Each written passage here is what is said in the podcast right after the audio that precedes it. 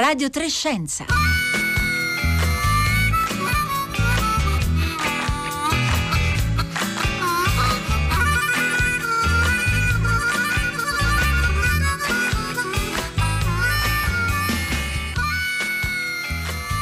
Buongiorno da Paolo Conte, benvenuti a Radio Trescenza. Era il 1991, dunque sono passati esattamente 30 anni da quando veniva pubblicata postuma una raccolta di saggi di Italo Calvino intitolata perché leggere i classici. E una delle affermazioni più celebri dell'autore è che un classico è un libro che non ha mai finito di dire quel che ha da dire. E questo è indubbiamente vero per romanzi, poesie o testi teatrali che quando vengono ripresi a molti anni di distanza continuano a darci nuove suggestioni e eh, si aprono a nuove prospettive di eh, lettura. Ma questo può essere vero anche per i testi fondativi del pensiero scientifico? Eh, perché può essere utile tornare eh, a rileggerli e in quali difficoltà si imbatte il lettore moderno nel riaprire un testo di alcuni decenni fa o addirittura di molti secoli fa. Ecco, sarà eh, un po' questo il fil rouge della puntata di oggi, alla quale abbiamo invitato un fisico che ha riproposto al grande pubblico una versione, potremmo dire, eh, modernizzata dei discorsi e dimostrazioni matematiche intorno a due nuove scienze di Galileo eh, Galilei e poi abbiamo chiamato una storica della filosofia che in un saggio ci racconta come eh, Galileo fu a sua volta lettore di un libro che già ai suoi tempi era diventato in fondo un classico, il De Revolutionibus di Copernico, l'opera del 1543 da cui prese il via la nuova astronomia. E dunque oggi a coloro che eh, ci ascoltano chiediamo se hanno avuto modo di rileggere qualche classico della scienza e se vi hanno colto qualcosa di eh, nuovo a distanza di tempo da una prima lettura, magari anche lontana degli anni. Fatecelo sapere allora con un sms o un messaggio di WhatsApp da inviare al 335 56 34 296.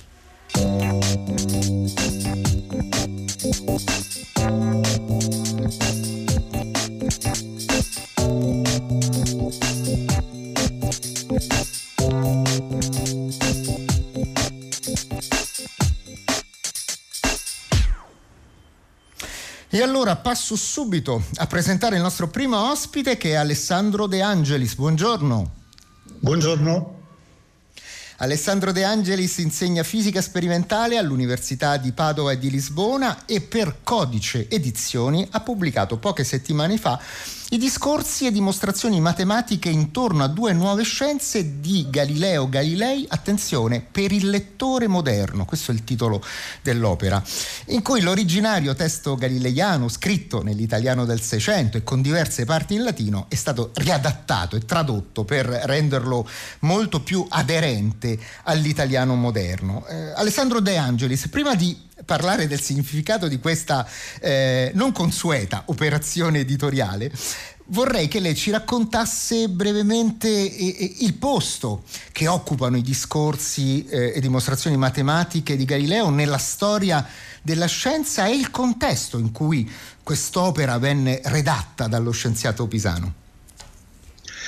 Allora, i discorsi di dimostrazioni sono una delle tre grandi opere di Galileo. Galileo scrive tre grandi opere, in una rivoluzione all'astronomia, in una alla cosmologia e nell'ultima, che sono questi discorsi di dimostrazioni, rivoluzione alla fisica. Questa è un'opera importantissima. Hawking dice che è una delle cinque opere più importanti della storia della fisica e dell'astronomia. Per Newton è l'opera più importante della storia della fisica. Newton è generosissimo nei confronti di quest'opera. Qui ci sono considerazioni di statica, considerazioni sulle dimensioni e la forma, tutto su due piani, un piano sperimentale e un piano filosofico, eh, un piano sperimentale che si applica a esempi alla vita concreta, alla, tenuta delle travi, eccetera.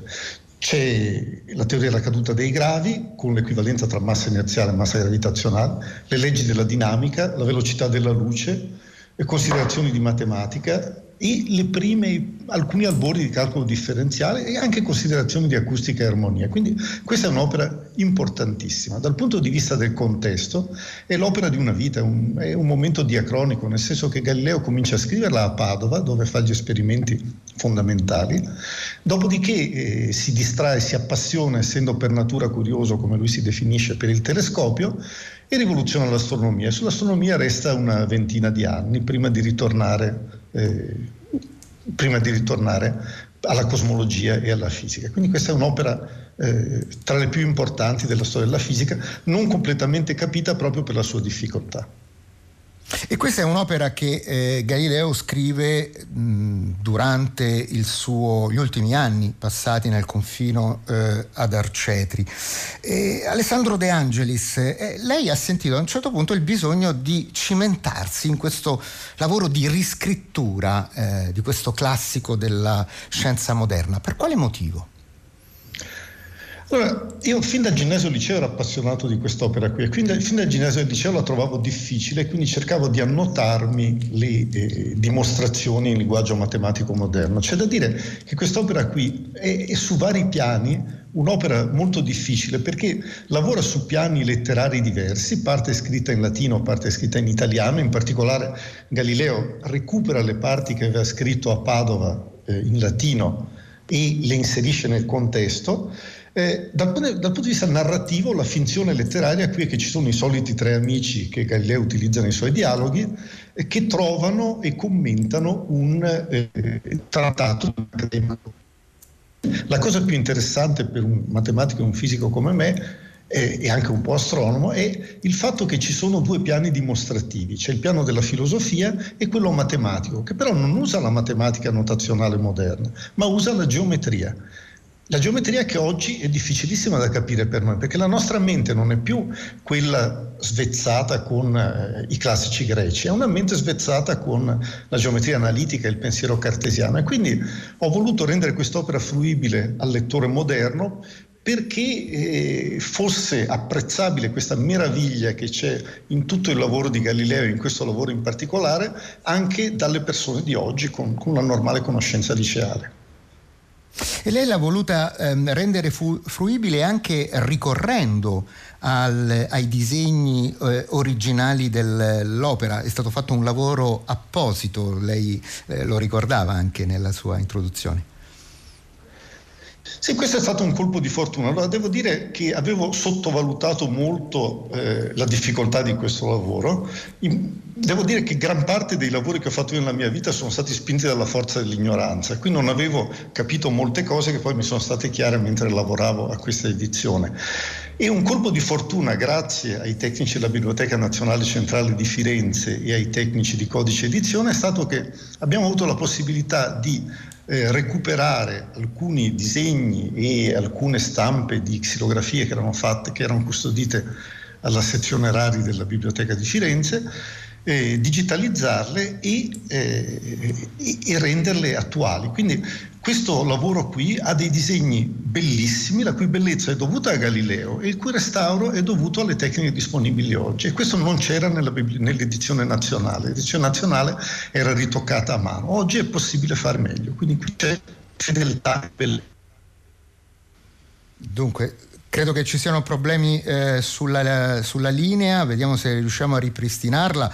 Ricordo che eh, adesso che appunto Alessandro De Angelis si riferiva all'edizione nazionale, eh, si faceva riferimento all'edizione nazionale delle opere di Galileo Galilei in 20 volumi, poi si sono aggiunte negli anni recenti delle appendici.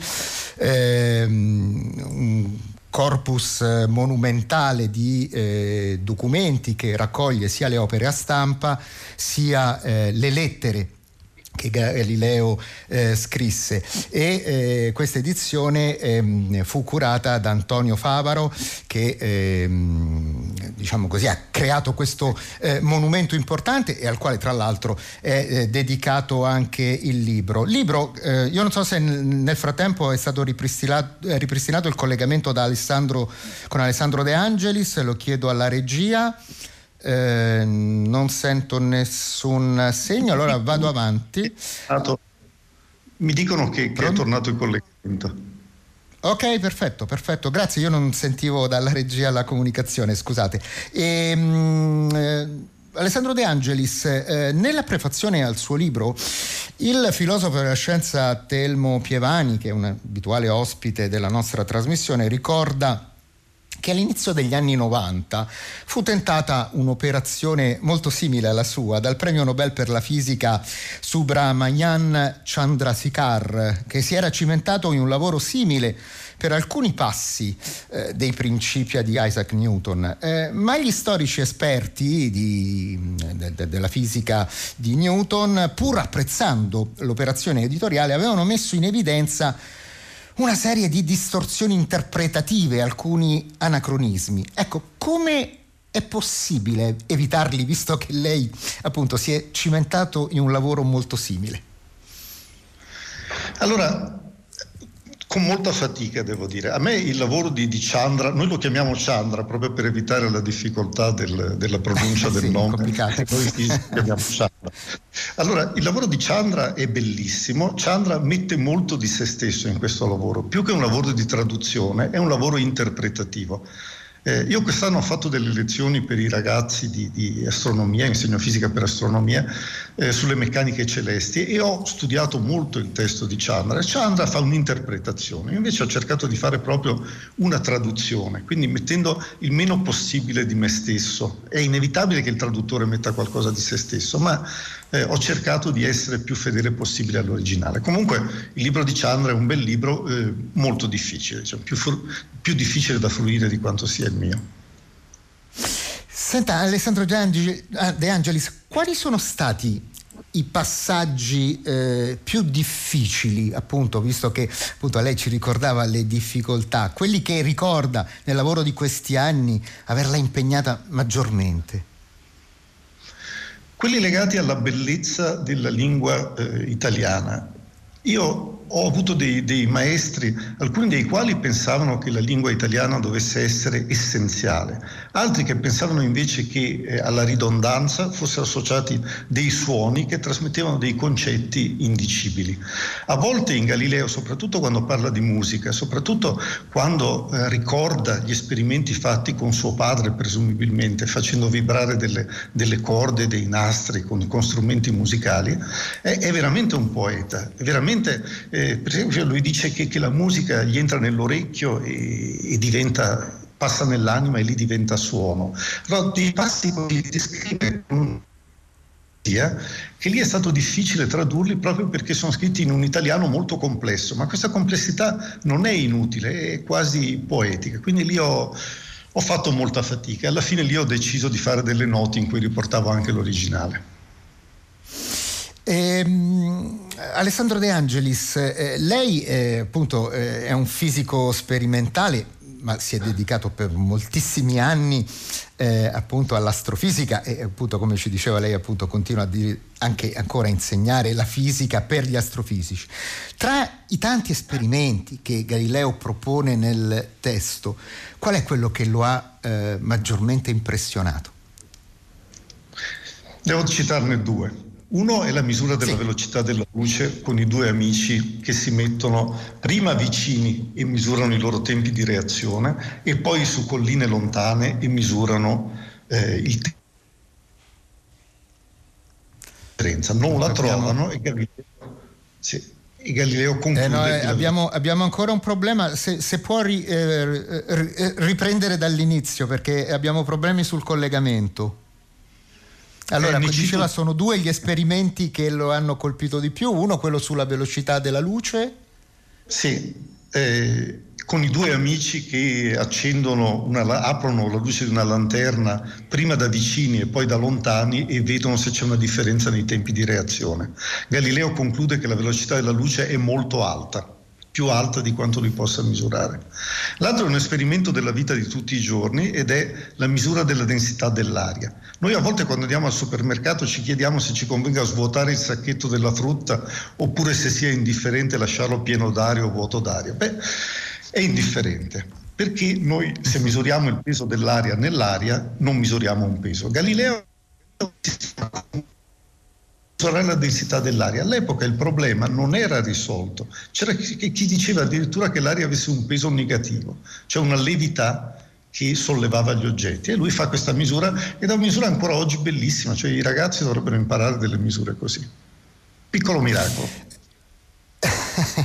e, mm, guardi, eh, volevo chiudere con lei eh, facendole commentare un messaggio che ci è arrivato da Cristina, che ci scrive da Lugano, che sta leggendo eh, diversi classici. Aveva appena finito di leggere Il viaggio di un naturalista intorno al mondo di Darwin, eh, aveva letto prima la storia di Niccolò Stenone e dei suoi studi sui fossili. Tutte storie affascinanti, dice anche per una profana come me, ma la frase significativa che vorrei farle commentare eh, De Angelis è questa, non si può ignorare la difficile storia dei grandi scienziati del passato per meglio capire e apprezzare il presente. Lei è d'accordo su questo? Sono d'accordo, infatti lo studio della storia e lo studio della filosofia sono fondamentali per capire tutta l'evoluzione del pensiero anche in campo scientifico e questo libro per esempio insegna a capire che la doppia cultura non esiste, è una cosa creata nel passato, la cultura è unica, come dice Galileo l'infinito è l'uno.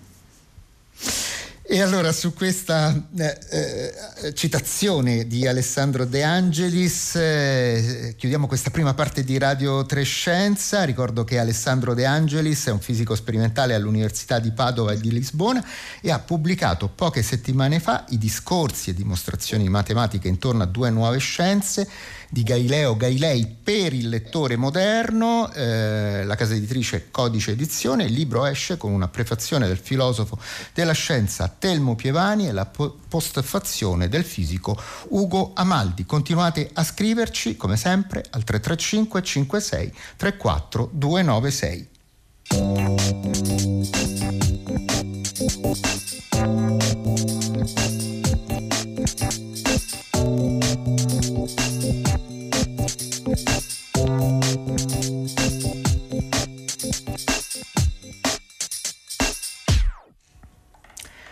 Allora, se per noi le opere di Galileo sono diventate dei classici della scienza, per Galileo il De Revolutionibus di Copernico era ormai divenuto un classico. Infatti, quando Galileo nel 1597 si dichiarò copernicano in una lettera a Keplero, il De Revolutionibus era stato pubblicato da più di mezzo secolo, nel 1543.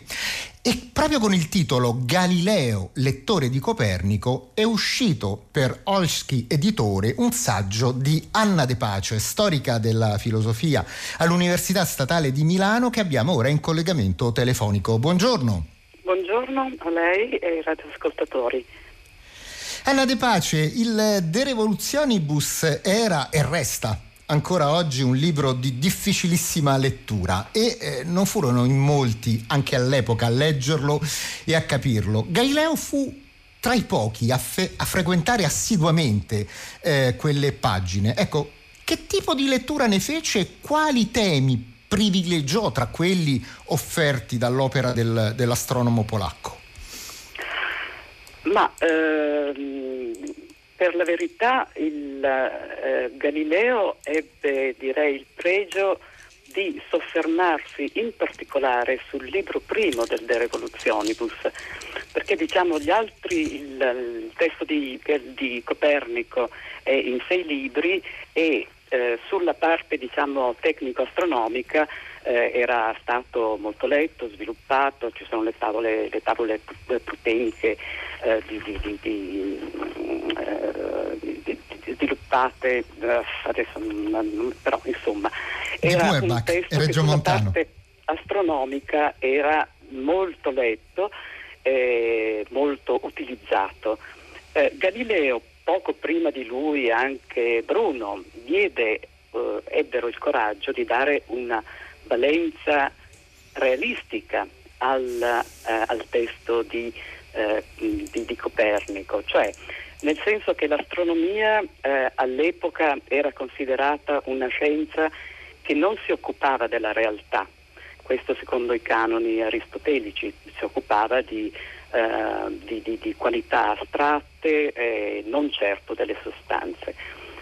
Eh, Bruno interpretò in modo molto originale, molto, eh, ma forse eh, poco filologico il testo di eh, Copernico e invece Galileo eh, direi che in tutto il dialogo sui massimi sistemi eh, si preoccupa di, ehm, di spiegare questo testo che effettivamente è molto difficile ehm, e parlavate di riletture, certo un classico deve essere letto e riletto per essere capito, ma il testo di Copernico ha delle particolarità eh, sue proprie, cioè Copernico è un, è un, autore molto esigente con il suo lettore e ehm, non sviluppa bene le sue argomentazioni.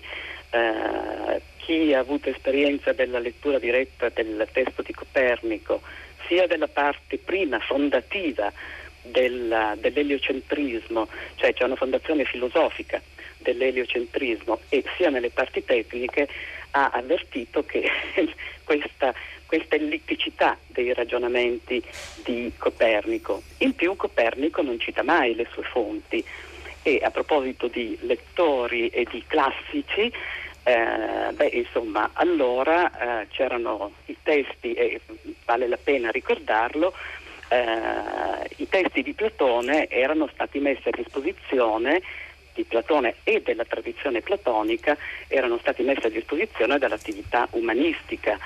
Basti pensare che di Platone, prima, prima della traduzione di Ficino, intendo, alla fine del 1400-1476, c'erano soltanto a disposizione diciamo, due testi e mezzo, cioè il Fedone, il Benone e il Timeo in modo non completo, ma nell'edizione di Calcidio, che si fermava circa a metà, a 53C.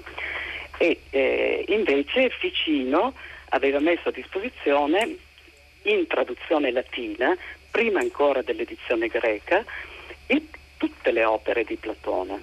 Allora, e questi certamente sono dei classici fondativi del pensiero filosofico. Ora, quando eh, la, la, la, l'aristotelismo entra in crisi, ed era già entrato in crisi diciamo, da, da, da, da qualche, qualche, secolo, dal, diciamo dal 1300, ebbe eh, Platone e la tradizione platonica costituirono dei punti di riferimento. E sia Copernico sia Galileo colgono la portata rivoluzionaria dell'insegnamento di Platone nella fisica soprattutto, in particolare mi riferisco al Timeo ma anche alla Repubblica, per esempio che nel sesto e settimo libro sono certamente due testi di carattere scientifico. Copernico non cita le sue fonti, ma Galileo, che ha letto moltissimo dell'opera di Platone e dei platonici, coglie tutti i riferimenti. Ecco, tra l'altro eh, Anna De Pace, un aspetto che emerge eh, molto, con molta forza dal suo libro è che Galileo non guardò soltanto poi agli aspetti astronomici e cosmologici del, del lavoro di Copernico, ma studiò con grande attenzione anche tutti quei passi del De Revolutionibus in cui l'astronomo polacco è consapevole di dover eh, costruire una nuova fisica che fosse compatibile con i moti della Terra e questo emerge eh, nel suo lavoro in modo molto preciso. Oh sì, certo, ehm, nel senso che la fisica ehm, come dire, ha uno statuto un po', un po', ambiguo, nel senso, in questo senso, nel senso che la fisica, sia nel pensiero di Copernico, sia in quello di Galileo, che peraltro eh, seguono le orme di Platone, è incapace di, di dirci la costituzione dell'universo. Eppure la fisica è fondamentale le ricordo soltanto alcuni temi che sono imprescindibili, e cioè eh, messi a punto da, da, Copernico e poi ripresi e integrati e, e irrobustiti dal punto di vista matematico da Galileo, e cioè eh, beh, il concetto di moto circolare e il concetto della gravità. Eh, quello che, eh, il, perché il concetto di moto circolare? Perché eh, Copernico eh, prima si preoccupa ovviamente di demolire? La sfera dell'universo, no? eh, la sfera dell'universo che era un presupposto fondamentale e tale dichiarato sia da Aristotele sia da Tolomeo. Perché? Perché la sfera eh, era il supporto necessario per la rotazione della sfera stellata. Eh, ma la sfera significava anche determinare i luoghi assoluti dell'universo, cioè il centro di gravità del mondo, per accidente, dell'universo, per accidente occupato dalla Terra, e eh, l'ultima sfera che era costituita di una materia completamente diversa che giustificava il moto circolare uniforme, e cioè quello diurno.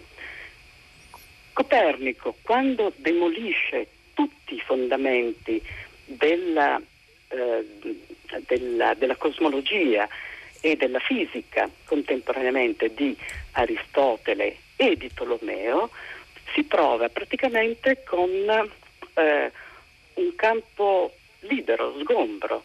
E che cosa sostituisce il moto circolare? Una volta diciamo recisi i legami tra le sostanze e i moti, che era stato un, um, un canone di tutta la scienza fino a Copernico, eh, che cosa fa? Stabilisce che il moto circolare che cos'è? Non è nient'altro che il moto con cui viene conservato l'ordine, ossia le stabilità di relazioni tra le parti di un intero e il centro del proprio intero, il che ovviamente si riferiva sia a ogni corpo integrale, compresa la Terra, sia, eh, e ovviamente i pianeti, eh, sia anche all'universo, perché eh, il, il, punto è che eh, il centro di un, ehm, di un sistema ordinato e i moti circolari che intorno a questo centro eh, si, si, ordinano eh, non interferiscono e non alterano l'ordine di tutto il sistema. Ovviamente eh, se la Terra, visto che la, il moto della Terra eh, eh, planetaria comporta anche il moto diurno, perché altrimenti avremmo eh, sei, sei, mesi il giorno e sei mesi la notte, che cosa implica necessariamente? Che deve essere demolita la sfera dell'universo, la sfera mobile. Ora, questo quindi, moto circolare la, la, la, fermo qui Anna De Pace perché ormai dobbiamo, dobbiamo chiudere, ma insomma noi rinviamo ovviamente i nostri ascoltatori a, a, questi temi e a tantissimi altri che noi eh, ritroviamo appunto nelle 600 e più pagine di questo eh, volume che lei ha scritto, pubblicato alcuni mesi fa dalla casa editrice Leo Olski di eh, Firenze. Il libro, lo ricordo, si intitola Galileo, lettore di eh, Copernico.